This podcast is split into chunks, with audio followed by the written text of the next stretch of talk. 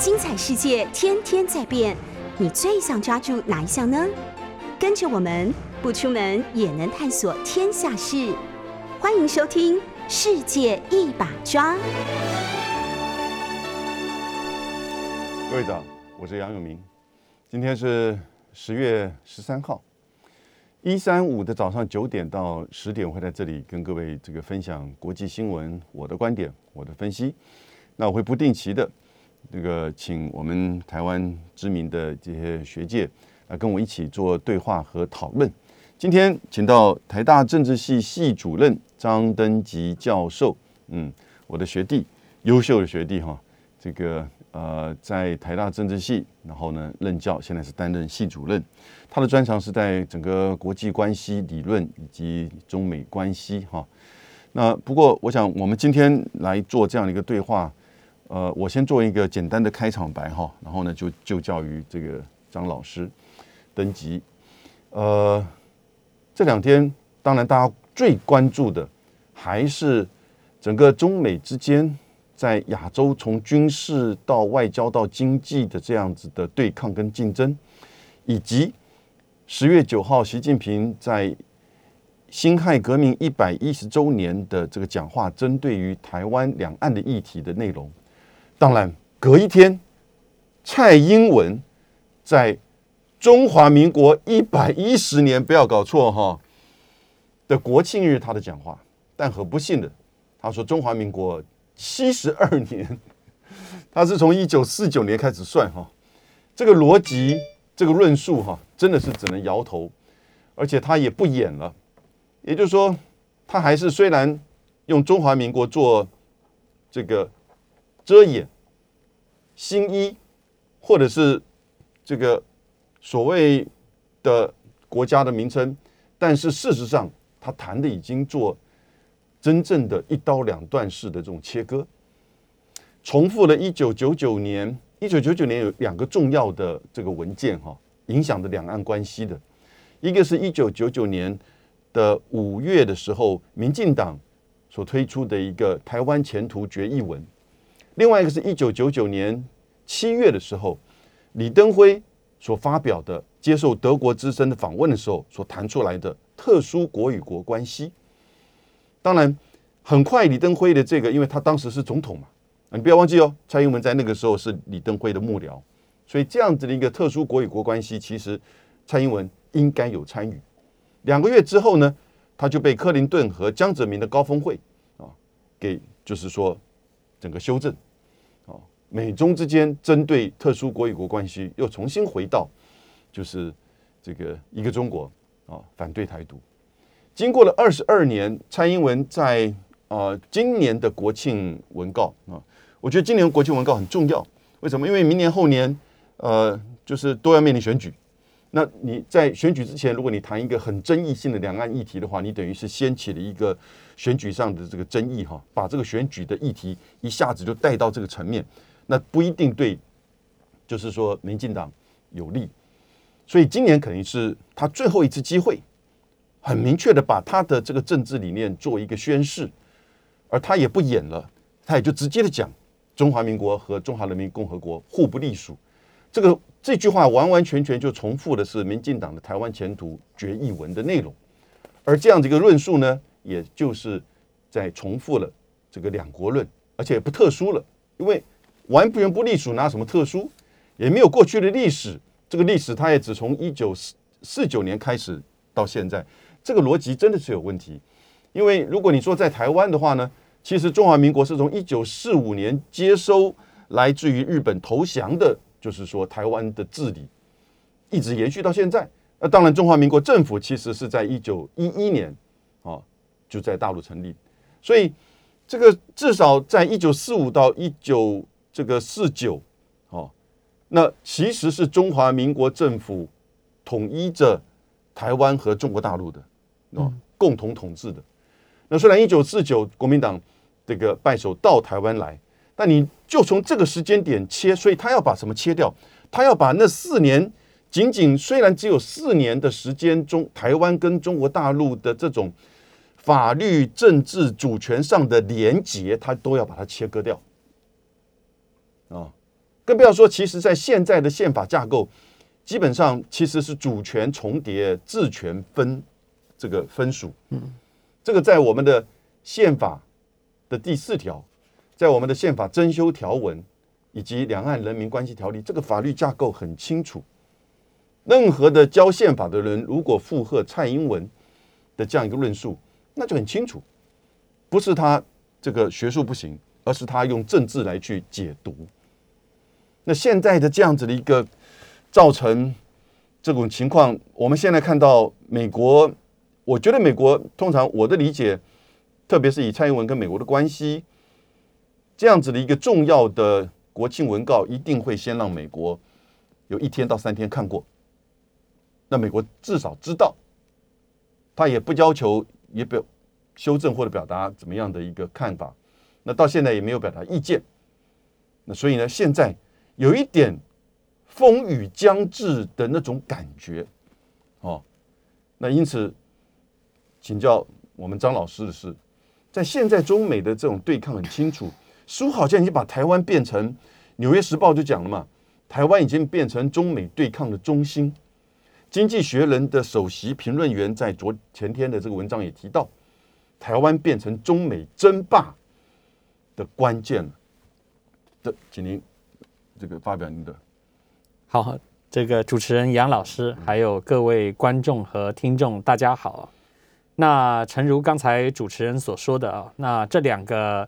呃重要的文件啊，一就是两岸的两位领导人的重要的文件啊，它刚好就是相隔一天。你说习近平跟蔡英文对对对，一个是十月九号，一个是十月十号，对，呃，引起很多的这个不同的解读啊。嗯，这种解读一方面有这个一般公众的一种反应，因为它是对一般公众来讲的。嗯，但另外一方面呢，呃，从我们学界的和研究者的观察，他们通常会有一些呃隐藏性的或者是一种讯号释放的一种效果。当然，这些讯号释放，它透过一些。比较隐晦跟 subtle 的，就微妙的语言，来向大家表示他对目前政治现况的一种呃感知，以及他对未来的一个意图啊。我想就诚如刚才杨老师所说的，就是我们先看我们这一边，就是十月十号国庆的这个讲话，那引起蛮多的一些回响。但这个回响的话，我想主要集中在两个方面，一方面是刚才杨老师讲的，就是总统的讲话。他一方面提到呃中华民国生日快乐啊，然后一开始是一百一十年国庆啊，所以他有有两个数字啊，一个是注意到的是一百一十年国庆，另外一个是主持人说的是七十二年来啊，在中间有一个三十八年的这个落差啊。对。那这个三十八年的落差，大家的解读就是说，基本上是看政府迁台以后，并且配合政府现在都讲中华民国台湾。所以说，中华民国台湾这个概念呢，比较适合这个七十二年来的这样的一个时间的陈述哦。是。那前面虽然说是一百一十年的国庆，所以这一百一十跟这个后面的七七十二年来中间这个三十八年的落差，也有蛮引起蛮多的这个呃看法，就认为说这好像是一个对历史的一种重新的一个包装，或者是一个呃政府领导人的一个新的诠释。嗯。是不是合宜啊？因为。如果说是七十二年来的话，那呃，这个十月十日的国庆，它到底是所谓何来？因为十月十日是一百一十年来，好不？因为三十八年前并没呃，七十二年前并没有一个十月十号的这个日子来庆祝国庆了。那从这个数字上来讲，再往前延伸的话，就是说它跟现在的台海两岸还有呃亚太地区的这些和平稳定，或者是美中在背后的这样的一个。对抗啊，它之间的一个关系就是说，我们怎么样做的这样的一个自我定位啊，还有就是呃，蔡总统所做的这些表述，外界是不是认为说他在进一步的使得这个现状，就像杨老师讲的，是不是使得这个现状更加像呃有可能发生冲突来破镜？我的解读，我个人的看法啊，就是它这里面的这个 message 呢，呃，有两个部分哦，一个部分是看起来我可以用一个词来形容，它是。啊，退两步进一步啊！因为任何这个政治人物，他们在做这一种讲话的时候，他有的时候是希望让对方认知到，就是说他其实呃有 give and take 嘛，他也有一些看起来像是 offer 的东西啊，就是提供给对方，希望对方能够解读到啊、他似乎是回到了二零一六年的某一些论述，因为二零二零一六年到二零二零年这段时间，蛮常被听到的叫做承诺不变，善意不变，不在压力下屈服，然后呃也不主动挑衅啊，然后维持现状，大概是这几个词汇是在过去有一些重要的这个演讲里面，啊、蔡总统他会提出的。那这些呢，这一次又出现了啊。中间有一些时候呢，这些词会比较少出现，但有些时候这些词又整个拿出来。我相信会讲承诺不变、善意不变这些话语，显然也是他意识到了啊，就是现在这个军机的这个西南空域的这些情况，还有就是呃，美国跟大陆两方呢，最近在太平洋区域有很多的这个军事对峙，很多的军事演习，从而就是杨老师您刚才讲的，有许多的外媒他们评论认为说，现在台海的紧张情势是比以前更加的升高。对，所以这个部分我刚才说是所谓的退两步的部分，这个是其中的一个小的这个、呃，我们讲说是比较 soft 的、比较温和的一个降温的一个说法，说我们承诺不变，善意不变啊，不在压力下屈服，也不走走对抗的路线啊。那总体来讲维持现状。第二个，我认为说退两步的一个重要的说法。是他讲说，今年有宪改的议题，大家都知道，呃，立法院已经有修宪委员会嘛，但是呢，他说宪改会在中华民国宪法的基础上，哦，那这个的话就是稍微是这个等于是说，呃，释怀了大家的一部分本来比较紧张的这个看法，是不是要牵动到一些更根本的宪法里面根本的东西哦？他会怎么改？对，比如说像只是讨论这个无院制或者是一些这些存废的问题，还有十八岁这个呃。呃，行使公民权的问题，还是说是不是有可能有一部分人希望去调整领土的这一类的问题？对。那他既然说是宪法的基础上来做这个宪改，那应该是不至于去动到宪法前沿跟《两岸人民关系条例》啊。但是我说他这个是退两步，但是又进一步，进的一步就是您刚才讲的那一步，其实蛮明显的，也有很多海外包括大陆的这个评论是看到了这一个进一步的这个部分，觉得他是。比较 provocative 的，就是说比较强势的，那这个就是您刚才讲的，就叫做呃两国啊，两国它是互不隶属啊，有这样子的一个一个一个概念出现。对，这似乎重重述了这个一九九八年的时候，当时呃李登辉前总统的时候，有一个一九九九年啊，有一个这个两国论啊，他等于是这个说法，呃，许多人认为说这似乎是跟目前我们宪法的这样的一个法理上面是有所不合。对。我最后简单的这个总结一下，这样整个情况就是这个互不隶属，因为它有四个坚持，四个坚持里面有三个，我觉得大致上还符合多数人的这个看法和共识啦。比如说民主自由的这个问题啦，呃，这个前途的话，希望是呃所有国民大家一起共同来这个处理了。哦，就老师您刚才讲的前途。前途决议文的这个部分，但是呢，这个所谓的互不隶属这个东西，它基本上的话，它是以现在治权的现实，因为现在治权确实不及于对方，这其实双方也都是认识的一个政治现实。对但是他拿治权的现实去取代什么呢？治权的现实取代法理的事实。嗯，因为双方的宪法其实啊、是重叠的，它的主权是重叠的。嗯，但是他拿治权的现实，等于是取代了法理上的事实。嗯，那这个治权现实取代法理的事实，就会引起。观察者啊，特别是对岸，他在细密的观察，他就会用这个东西来判断你未来政策发展的意图，是不是要重新重复一九九九年的那个所谓两国论。所以，虽然你前面有两个有两个像是让步的这个做法，但是你这个部分的前进的一步，你就变成是让两小步，但是你前进一大步。所以这个有可能会让大家觉得你的这一些 offer 其实是非常 trivial 的，就是说是比较琐碎的啊。但是你的进的这一步其实是蛮。呃，蛮大胆的，但是有可能是很高风险的。这就为什么大家会说，呃，目前的这个情况，因为这个讲话的这个关系里面包含的这个元素，会使得呃对方认为说，是不是我们有可能啊、呃跟你自己讲的叫做不冒进，跟这个不挑衅，还有维持现状，是不是两者之间其实是矛盾的？其实呃，登基讲的很好，就是退两步进一步，但其实是进了一大步，嗯跨了一大步，是跨越了两岸之间本来应该有的这种就是模糊，以及从整个历史上、法律上到现在的经济上跟安全上，你现实就是台湾的这个安全，以及台湾的经济、人民的生活，其实都跟两岸关系密切相关。而这个两岸关系不只是说是在这个现存的这个军事的对抗，或者是说经贸的往来，它其实有它的历史。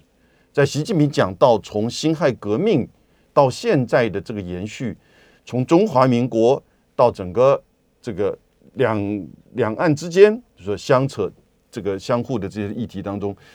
那蔡英文的讲法，我觉得这个跨了一大步，是真的就是跨越了两岸的任何的这种争议，把中华民国跟中华人民共和国做互不隶属，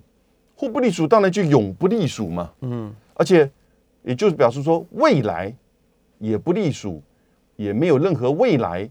哦，相互隶属或者是两岸统合统一的任何的这种空间或话语的这种讨论的空间了，所以这样子的一个划分，你我们在台湾叫把它叫两国论，而且李登辉的讲的两国论前面还有一个特殊国与国关系，嗯，也不特殊了，因为就是一般的了，嗯，所以你讲的他那个退，也就是说我跟我们跟一般的正常国家的这个相互的关系，我们不挑衅，我们也不这个这个做任何的改变，然后呢，我们希望能够跟你正常的交往，就把它当做正常的国与国关系哈。那这个东西其实已经跨越了李登辉的特殊国与国关系，也把民进党的就是说这样子的前途台湾全图决议文呢，把它搬出来。那个时候前前文台台湾台全图决议文，大家再去看一下，讲了很多，也就现阶段台湾不需要去再寻求独立，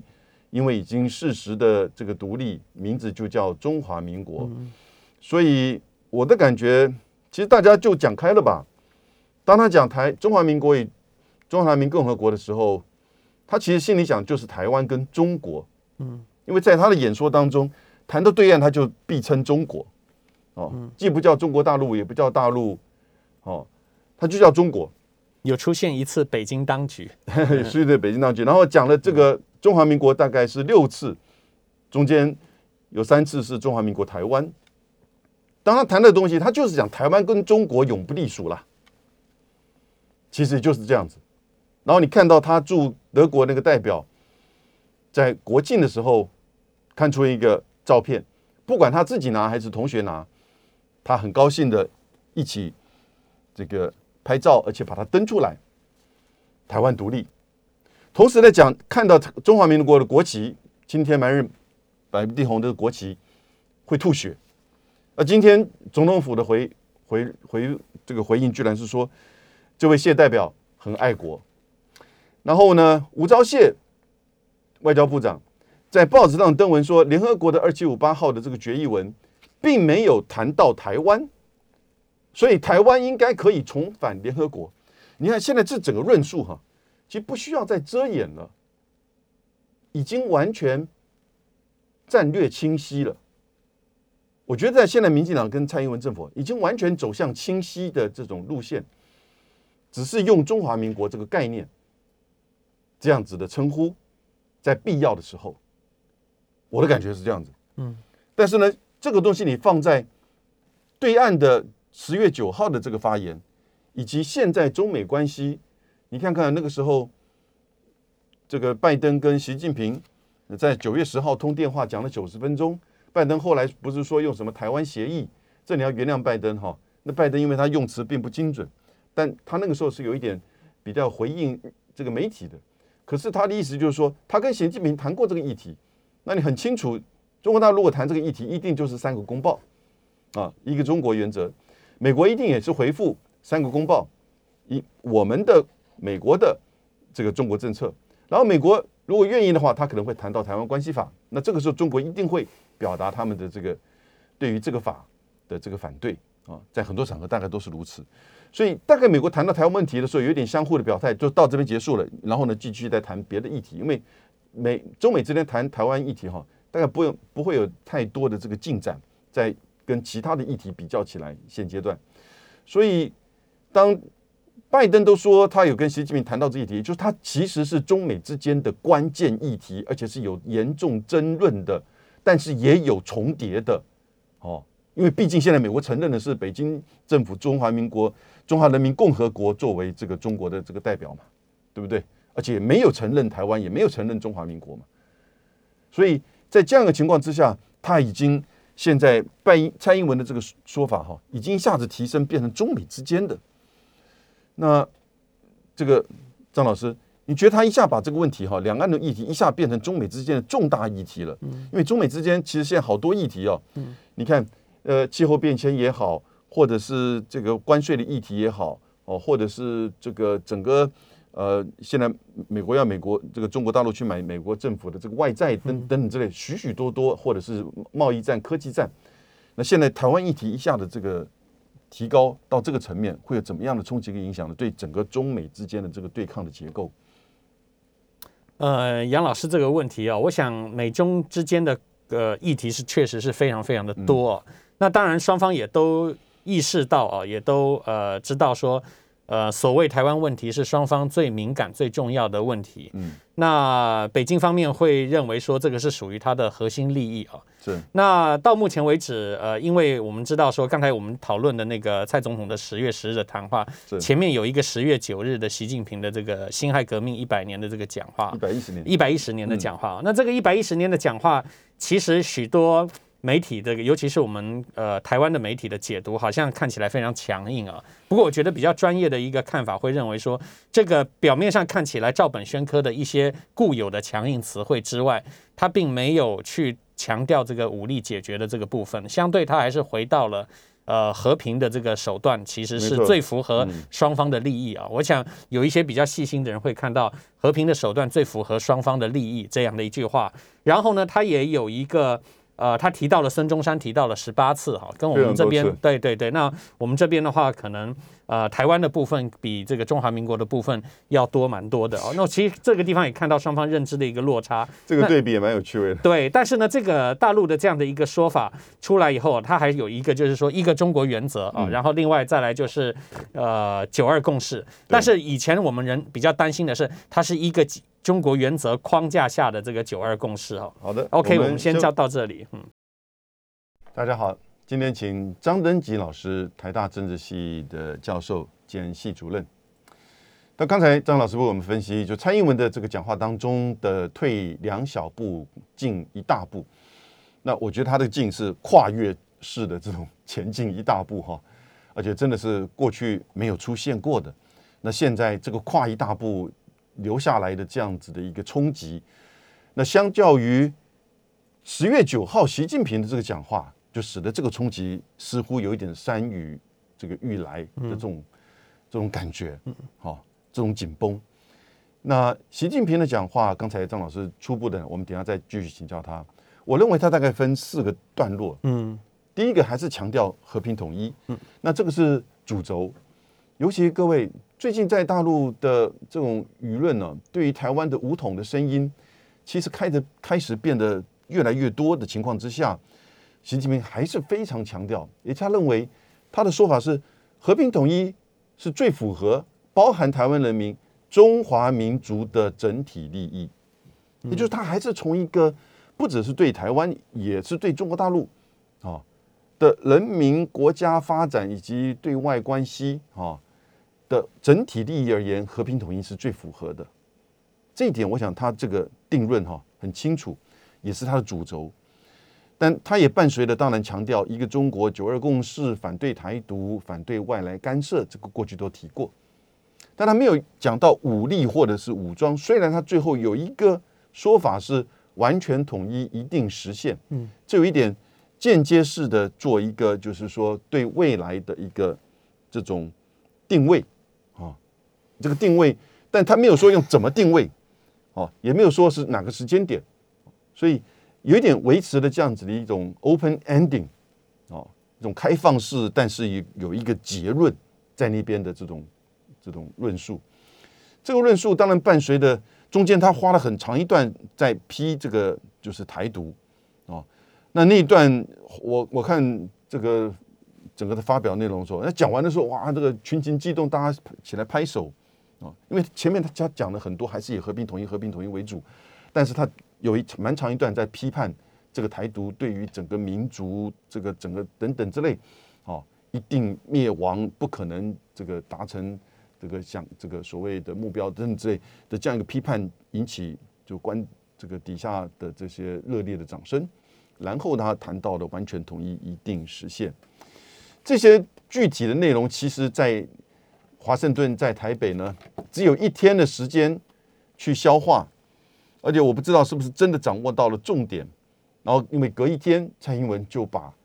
这个互不隶属这样子的一种两国论呢，给这这个谈论出来。所以我们在台湾叫两国论呢，北京这边其实就把它叫台独了。嗯，OK。那也就是说，去寻求台湾独立跟这个中国大陆、跟中华人民共和国这个永这个互不隶属嘛。所以像这样的一个习近平的论述，我我的我的解读是不是正正确？那您的观点是什么？我想我大致上同意呃杨老师的这个看法，也都相当的这个精准了。因为呃十月九号习近平他的谈话是在前面的，嗯，那十月十号台北的这个谈话在后面，嗯，显然台北一定会先看到。时间有一个落差嘛，会先看到。习近平在十月九号的这个说法是，那我们刚才也同意，就是说基本上他还是维持和平的这个基调，认为和平最符合利益啊。习近平那然后呢，也有一点就是说，它是一个中国原则和九二共识，这里面其实也蛮微妙的，因为过去我们曾经看到他有另外一个说法，只有一个字之差，在一个中国原则下的九二共识，嗯，这就把九二共识的内涵是缩小了。那如果中间把它把它把它从一个中国原则下改成一个中国。原则和九二共识就变成是一个连接词啊，and 在这个中间。如果是 and 的话，这就表示说这个九二共识实际上它有这个它的一个弹性啊，或者它的这个内容可能可以有更多的丰富的这样的一个。这就是这就是学者的这种观察的深刻，以及就是说大家平常不了解到这个之间的微妙差别，而它差别其实蛮大的。对，谢谢提醒我们。呃，我想这些其实包括杨老师，还有一些比较专业的人，他会看到这种 message 在里面。我想，因为前面有这样的一个 message，所以后面来讲的话，台方的这个回应啊，台北的这个回应里面会有我们刚才讲的让这个两小步啊，他就说我也没有违没，我也没有改变现状，我的修宪也会在现行宪法的基础上。但是问题还是回来了，就是刚才杨老师反复提到的，就是这个所谓的互不隶属，互不隶属就向前跨了一大步。我是我的。诠释是说，他是用治权的现状取代了法理的事实，取代什么法理事实呢？就取代其实双方的宪法下的这个主权其实是相互重叠的啊。那我们过去讲主权互不承认的原因，就是因为我们宪法有宪法前言，有两岸人民关系条例，这里面其实是一个国家两个地区嘛。如果说你真的要完全突破的话，那么你应该去进行修改。可是呢，呃，我们又说我们是不打算去。这个动这个宪法这个部分是在现行宪法的基础上来进行宪改，在这中间其实还是有一些矛盾的这个地方。嗯，而且我还补充一点，就是这个所谓的用治权现状取代法理事实哦，其实也不容易做得到。嗯，可能很少很少观众会注意到这一些一些很微妙的地方，包括比如说像我们现在的我们除了台湾之外，还有两个两个外岛，一个叫做福建省金门县。一个叫做福建省连江县，嗯，如果完全是中华民国台湾这个现在通用词汇的话，请问是不是应该叫做台湾台湾的这个连江县，或者是干脆因为连江县江杨老师一定非常清楚，它还包括连江县在大陆的部分，嗯，今天的马祖列岛其实是连江县的一部分而已，嗯，那么如果真的是中华民国台湾，那就应该变成是呃台湾的马祖县啊和台湾的金门县，但是这个不符合法理。所以现在其实还是福建省金门县跟连江县，只不过福建省政府在二零一八年虚级化了。嗯，更重要一点哦，很少人注意，现在在金门的司法机构叫做叫做这个呃厦门金门地方法院，嗯，还有厦门金门高等法院。啊，这个大家可以去查这个资料。你你是说，呃，中华民国厦门金门高等法院？对，是。其实以前这个没有进度，大家以为是现在厦门延过来，并不是台湾高等法院金门分院了。对，它是厦门高等法院的金门分院了。是。那么过去这个词还更加的明确，叫做叫做。福建高呃，这叫厦门高等法院金门分院。我们现在把厦门拿掉，就福建高等法院金门分院。但无论如何，福建还在上面，还冠冠在上面。你这个法理上面现在确实是很难动。最后一个，杨老师是南海的专家，我相信杨老师也很了解。其实我们如果讲中华民国台湾的话，有可能会影响到我们在南海的这个主张，因为南海诸岛过去它其实是海南特别行政区，就是一九四零年代哦，五五政府迁台以前，它是海南特别行政区的一部分，因为它继续在中华民国的有效控制之下，现在由高雄市政府代管。是。那无论如何，它并不是原来就在中华民国台湾的疆域之下，但我们现在能够合法的在。福建省金门县、连江县以及这个南海诸岛能够去行使主权，法理的基础来源是中华民国宪法，而这个中华民国宪法前提是它跟大陆是两区的状态，而不是互不隶属。如果是互不隶属的话，我们对这些地方的主张，其实在法理上会有一些问题哦。所以，我我觉得。意图是希望做这样子的一个表述跟切割，但是实际上你在这个我们宪法法理跟法法律的运作上面来讲，又有很多问题。嗯，那么是不是能够下决心说好，那我们就把连江县就就改成马祖县，然后金门县呢这两个县呢，通通变成台湾？你还有一件事情，我觉得还非常非常微妙。我们现在在吵新竹县跟新竹市是不是要合并升格为第六都吗？现在是要升格为第六都、第七都了。为什么会升格成都呢？是因为新竹市是省辖市，所以我们现在看到我们国内是它还是有有直辖市的，就院辖市的这个部分，其他不是院的就有省辖市的基隆市啦，然后新竹市跟嘉义市，那表示说我们虽然省虚级化了，现在甚至连省资议会都没有，嗯，但是呢，这些其他不属于都的。不属于直辖市的部分，它还是在台湾省的架构之下，所以你要去动这个法理，其实还蛮困难的。所以我就看到它上面做了这个切割，但是底下其实还是还是经纬万端，对，藕断丝连呢，不是很容易去处理的。我我觉得刚才张老师谈到的这一块哈，大家不要轻忽它。两个东西，第一个。这不就是接下来蔡英文不是说要去进行宪改？我觉得这就是接下来宪改的方向跟内容。他不去改变领土，但他可能会针对一些现行的、现行台这个是这个所有效控制的这个范围之内的这种行政的单位的隶属跟关系哈，去做改变，那就把这些问题给切掉了，嗯，给解决掉了，对不对？因为现在另外一个层面。当蔡英文提到了就中华民国与中华人民共和国互不隶属，这是一个法律概念哦，这是一个主权概念，这也是一个管辖权概念，这也是一个法理的概念。当吴钊燮提到二联合国二七五八号决议案没有提到台湾的时候呢，他也在依法论法。嗯，哦，虽然是有一点，实在不止，这不是钻牛角尖，根本就是有一点在做扭曲。然后呢，当就是这个谈到钓鱼台的问题的时候，你刚才没谈到钓鱼台的，在民进党的论述当中，延续李登辉的主张，钓鱼台根本已经不是中华民国的了。哦，虽然他们不愿意去接碰碰触这个问题，哦，但是基本上，我觉得第一个，接下来是不是要推动的这个修宪的工程当中呢，就会针对这些地方行政的隶属跟名称。会把下现在叫福建金门高等法院，就把它改成叫做金门高等法院，直接就隶属台湾高等这个这个，就我们的最高法院下有一个金门高等法院，对，就这么简单了。OK，所以类似这个甚至都不用去动宪法的这个层面，这直接去改它的这个司法院的组织法啊的相关的这个架构就可以了。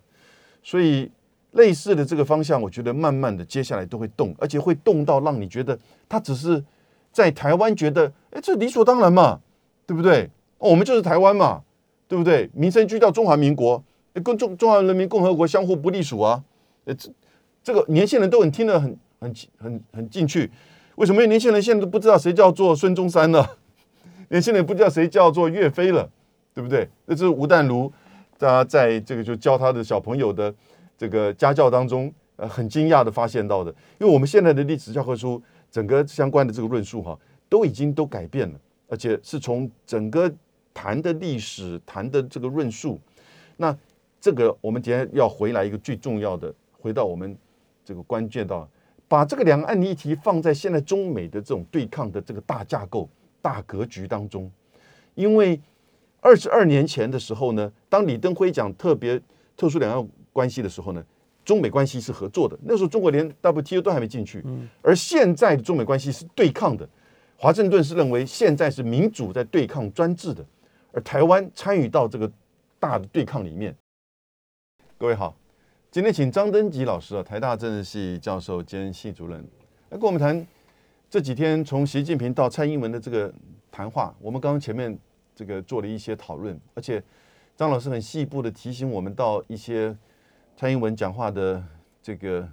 内容，以及跟现状有一些很微妙但是又关键的这种在法理上啊，以及在行政上啊，在司法上的这些问题。那我的感觉，其实这些都是可能接下来他会去动的，因为这些问题它是存在，但是可能对他们而言那是小问题，那是细枝末节啊。钓鱼台它可以不要，太平岛都可以这个让美国驻军啊。以前曾经有这样讲过啊，对不对？然后金门马祖，哎呀，那都是国民党选出来的，对不对？反对我们的，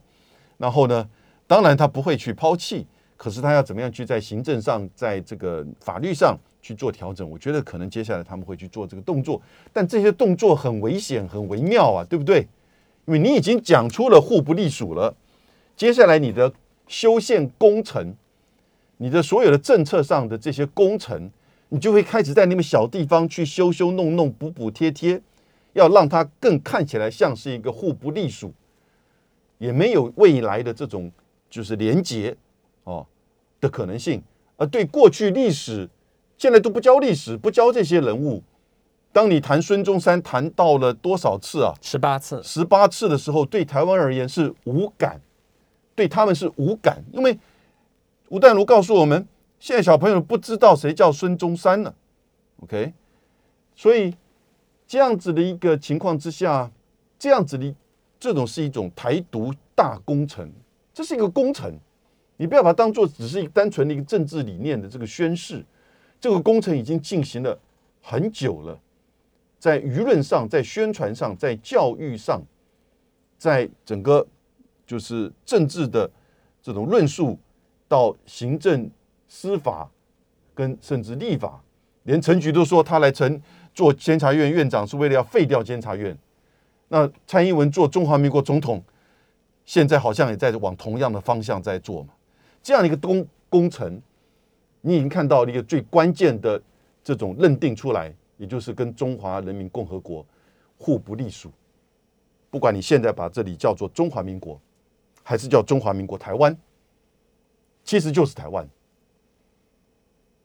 这样子，接下来的这些后续，难道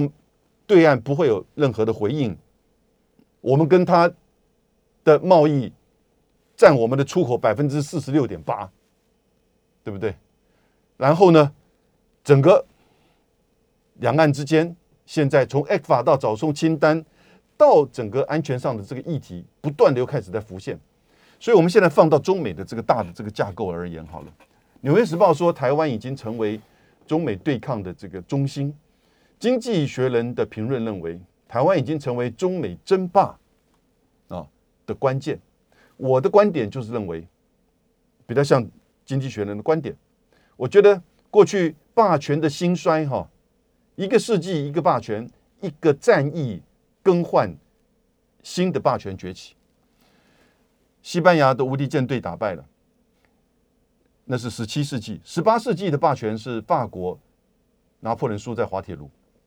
十九世纪英国作为整个世界的海上霸权，输在第一次大战德国的挑战；二次大战结束之后，美国出来当世界的霸权。面临到冷战苏联的挑战，赢了，但是呢，现在进入到跟中国之间的这种争霸。虽然中国说我们不寻求争霸，但是从西方的国际观的国际关系的历史跟西方人了解这种强权的兴衰，那种挑战的这个强权，他一定要去打压，一定要去压制。但是现在因为有核武、核子武器，你说？在过去历史的重复，一个战争更换一个大一个霸权，这很危险。那可以啊，双方不直接打战，就打代理战。所以你看，美苏之间也都是透过不断的这个代理战争，最后最关键的代理战争就是苏联入侵阿富汗啊，就没有想到美国在二十一世纪也重蹈覆辙也进入了阿富汗二十年，哦，所以这个时候呢，当台湾现在开始凸显，变成美中的论述当中，尤其华盛顿这边论述当中，民主对抗专制，哦，以及就是中美对抗的时候呢，我们刚好就是在最前沿，是棋子，然后呢，也可能会是中美之间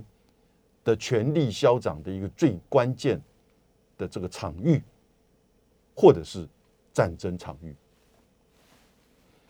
呃，谢谢杨老师啊。我想这个大的分析和趋势，应该说是呃海内外很多专家都已经看得很清楚啊，而且应该不用不用拖到今年才看得清楚。早在这个新冠疫情期间啊，啊，甚至在更早在川普的时代啊，大家就看到这个美中有这个结构性的这个问题和结构性的关系啊。那最近这个苏利文跟杨洁篪在瑞士啊有一个见面啊，十月六号。那对，那杨洁篪呃，这个中共外办的这个外事工作委员会的办公室主任啊，他也是政治局委员。对，他提到了一个概念，就是说。呃，希望美中还是不要用纯粹用这个竞争的这个方式对来看待彼此啊，还是应该是不是能够回到过去的呃互利双赢、尊重双方的这个核心关切啊？从这个方面来看这个问题。那我觉得短期内来讲啊，就是我们刚你你觉得可能吗？西方、美国长期而言呢，它这个是一个。这也可以请教一下杨老师，到底用什么词啊？因为这个竞争的话，competition 是一个比较常态下的这个国与国之间竞争嘛，啊，但是呢，可能在美方来讲的话呢，它这个竞争呢，可能不只是 competition，它可能是这个 rivalry 了啊。那有些人认为说，从 rivalry 甚至已经演化到 confrontational 了，就变成是一个冲突式的、冲突式的这个关系。但我对于这个呃，目前来讲，确实啦。两岸关系确实比以前，我们我记得最近有一位呃国防领域的我们这边的将领啊，他说比这个四四四十年来是相当相当严重严峻的一个时期啊。现在国防部长那个邱国正，对对对，那就邱部长说这四十年来相当最最严峻严峻的这个时期啊。对，但是这个严峻的话，就表示说现在相当的危险啊。但是是不是表示它是迫切而立即的这个危机？呃，Well，这个我再补充，这也是邱国正他讲的。嗯。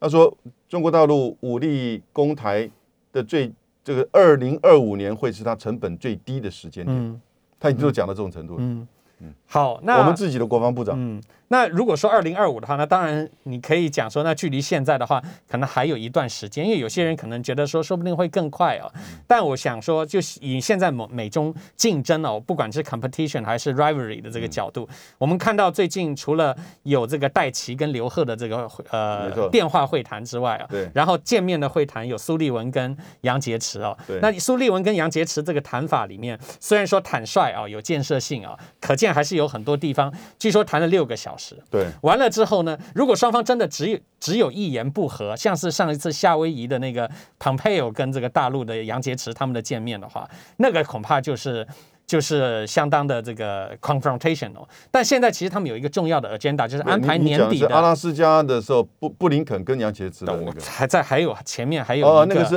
川普时期，对川普时期，那就几乎是一言不合了啊。对对对，那这个阿拉斯加是三月嘛，啊，双方就是 teach teach each other a lesson 哈。那这一次的话，其实虽然说双方还是有很多呃相互关切的地方啊，但是呢，有一个重点就是要安排今年轮值这个 G20 高峰会的这个这个意大。利峰会虽然可能没有办法是面对面的啊，但是历来从一九九三年以来，美国新就任的总统在一年内完全没有见到这个中方的领导人，这个过去是没有这样的情形，是蛮蛮不正常的。所以所以无论如何，我想苏利文跟美国的行政团队，他应该还是要努力安排一次双方的，你不能够。没有这个电话的话，至少没有当面的话，至少不能仅停留在电话哦。因为九月有一个电话，二月有一个电话，所以这一次应该会是视讯。我相信视讯也会蛮蛮长的。这个表示双方其实还是有降温的这样的一个意图。对，所以使得台海的这个情况，虽然美国最近集结大军啊，六个国家几个国家，